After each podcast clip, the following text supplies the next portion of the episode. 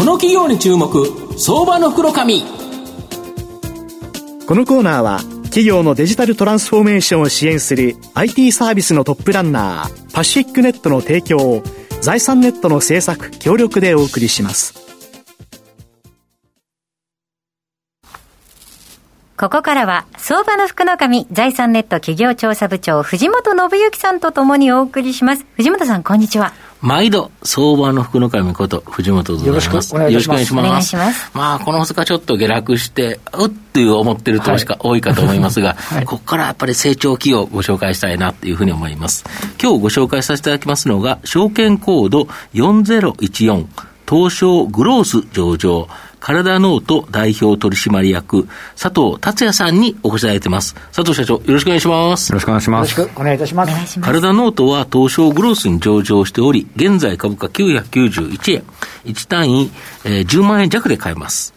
東京都港区の JR 田町駅近くに本社がある家族の健康を支え、笑顔を増やす。これをですね、コーポレートビジョンに掲げたライフステージに応じたファミリーデータプラットフォーム事業。こちらがメインビジネスの企業になります。まあ、御社このファミリーデータプラットフォーム事業。これどんな事業か簡単に教えていただけますでしょうか？はい。あの、まあ、名前の通りですね、うん、えー、家族のデータを生かして、うん、えー、まあ、家族の健康、支え、笑顔を増やそうという事業で、まあ、現在で申し上げると、その家族の出産前後のデータを、えー、いろいろとお預かりをして、えー、まあ、出産前後で必要なサービスや商材に、えー、ご紹介をさせていただいております。なるほど。まあ、特にその、えっ、ー、と、妊婦さんに強みを持って、一昨年2020年の日本での赤ちゃんの生まれた数、まあ、出生数、こちらはですね、およそ84万人なんですけど、その半分ほどに当たる40万人以上のデータ、はい、これをお持ちだとか。そうですね、はい。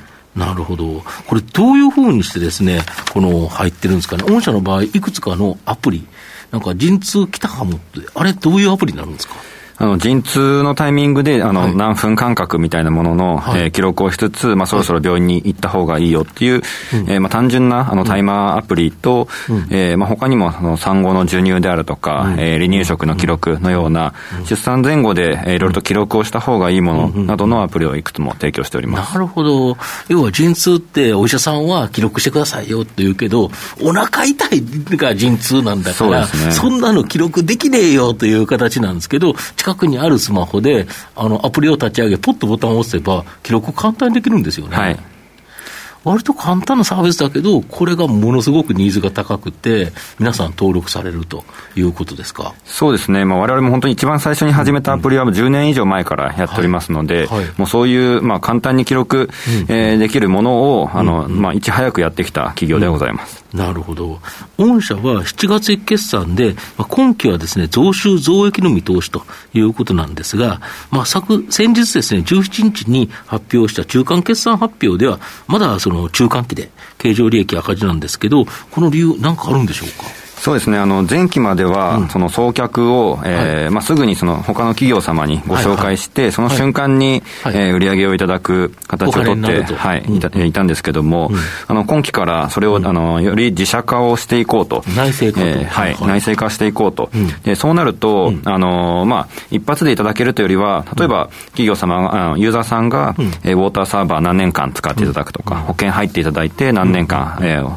お支払いいただくという、まあ、何年分割みたいな形になってしまうので、トータルで見たらかなり増えるんですけども、まあ短期的に見ると。今期だけを見ちゃうと。はい。今だけを見るとということですね。はい。見えると。ただ、それを、あの、まあできる限り前倒しをして、増収増益をというところでありつつ、一方で、あの、直近の決算のローライトでも記載をさせていただいたんですが、あの、まあそこの立ち上がりの計画がちょっとビハインドしてしまっているので、まあそれは、あの、他の、えー、提携などの事業で、えー、まあリカバリーしていきたいなと考えております。これ、保険って結構、御社の場合、今までは他の代理店に紹介してたと、これを自社で代理店となってやると、で結構ユニークな保険もなんか作られてますよね。そうですね。あの、まあ、これまでの、まあ、一般的な保険だけではなくて、うん、えー、産後うつを、しかも、あの、0円から入れる、はい、えー、保証で、あの、まあ、サポートする保険を自分たちで作って、えー、提案をしていこうということもしております、うん、そうですよね。で、ウォーターサーバーも、あの、OEM 化して、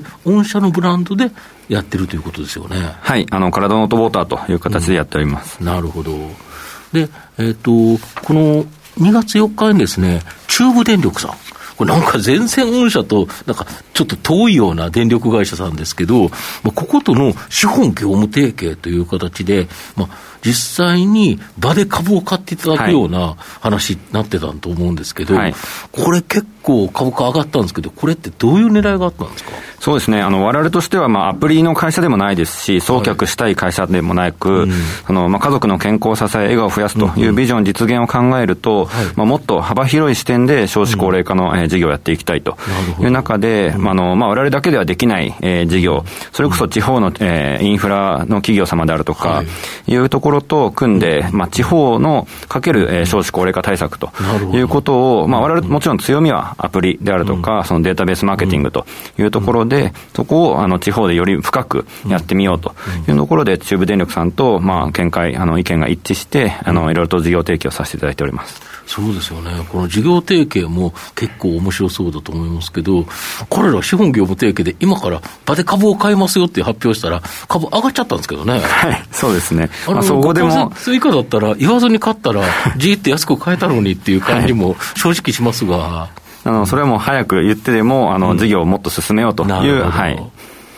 そういう形だったんですか。で、御社の今後の成長を引っ張るもの、改めて教えていただきたいんですか。そうですね。あの、やはり我々としては家族の、えー、まあ、様々なライフイベントのデータの利活用というところがもう一番の肝だと思っております。うん、で、まあ、そのデータを使って、じゃあ何をやるかというと、やはり自社でのその、えー、生活インフラのビジネスを、えー、積み上げていくという部分と、もしくはそのアプリで記録できる健康データを活かして、うん、えー、疾患の早期発見をしていくなど、まあ、やはりデータっていうものをたくさん持って、あの、お預かりしておりますので、それを、まあ、ビジネスであるとか、サービスにより活かしていきたいなと考えております。あれですよね、スマホを使った新しいなんか病気を発見するやつ、今、研究開発されてるとそうですね、心疾患をもう、ま、アプリのマイク、えー、スマホのマイクを胸に当てることで、えー、早期発見していこうという取り組みなんかもしております、これ、もともとあれですよね、赤ちゃんの心音を取りたいと。いうところから研究開発したら、なかなか難しかったということですよね。そうですね。やはり胎児の心音はなかなか取れなかったんですけども。赤ちゃん動き回りますからね。はい。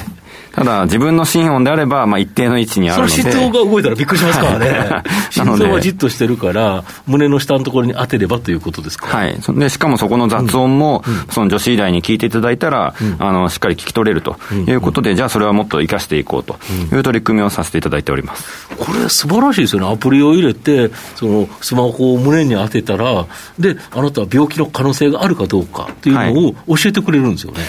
まで行きたいなと思って、はい、おります。今研究開発してるそうですね。いうことですか？これ、進むといろんなことできますよね。そうですね。まあ、これまでやはり聴診器で、あの、やっていただいて、しかも、あの、非専門やつなかなか見つけられなかったものを、まあ、アプリの方でできたら、まあ、より、あの、まあ、早く発見できるかなと期待はしております。確かに、聴診器持ってる人、お医者さん以外いないですもんね。はい、普通の人、聴診器なんか持ってないけど、スマホはみんな持ってるから、スマホをどっか体に当てて、音を聞いて、そこの異常を探る、これ、今後、面白い研究開発ですよね。そうですね、あの今回はまさにそのマイクかける心音というところではあるんですが、マイクの機能、非常に上がってきておりますので、まあ、例えばもう、あの首の、はい、動脈の音であるとか、はい。まあ、他のところも、はい、えー、まあ、息の、えーまあ、呼吸の状況とか、はい、いろいろ取っていけるかなとは考えてます。なるほど。これあのそもそも、これ、なんていうんですか、妊婦さんのこう情報40万人以上って、他にライバルとかっていうのはいらっしゃるんですか？そうですね、まああの、全然業界違いますけども、やはりベネッセさんが日本のその出産前後のデータっていう意味では一番多く持っていらっしゃると思うので、まあ、我々がその次ぐらいかなとは思います。で、まあ、あの、御社のこれ、ホームページ見ますと、あと家族サポート事業とかデータベデータベースのマーケティングとか、あの、デジタルトランスフォーメーション、要はそこのアプリからこう仕事をこうどんどん広げていこうっていうような、そんなビジネスモデルという理解でよろしいわけですか、ね、そうです。ね、もう、創業はもうまさに健康管理アプリ、妊娠育児の管理アプリというのが、もう10年以上前からやってきて、そこの強みがあって、そのデータビジネスもそうですし、その中電さんとの取り組みであるとか、その心疾患の発見みたいなところ、あのアプリでのあのノウハウを生かして、いろいろなところと組むというのが、われわれのあの、まあ、戦略でもあります。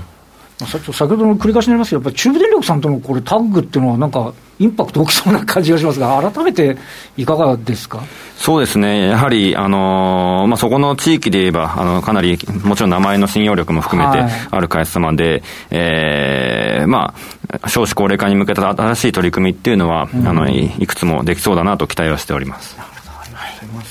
まあ、最後まとめさせていただきますと、カラダノートは、ママがママに寄り添うウェブサイト、ママ日和や、陣痛感覚、えー、計測アプリ、陣痛きたかも、などで、まあ、妊婦のお母さんを毎年40万人以上囲い込み、そのビッグデータを活用して、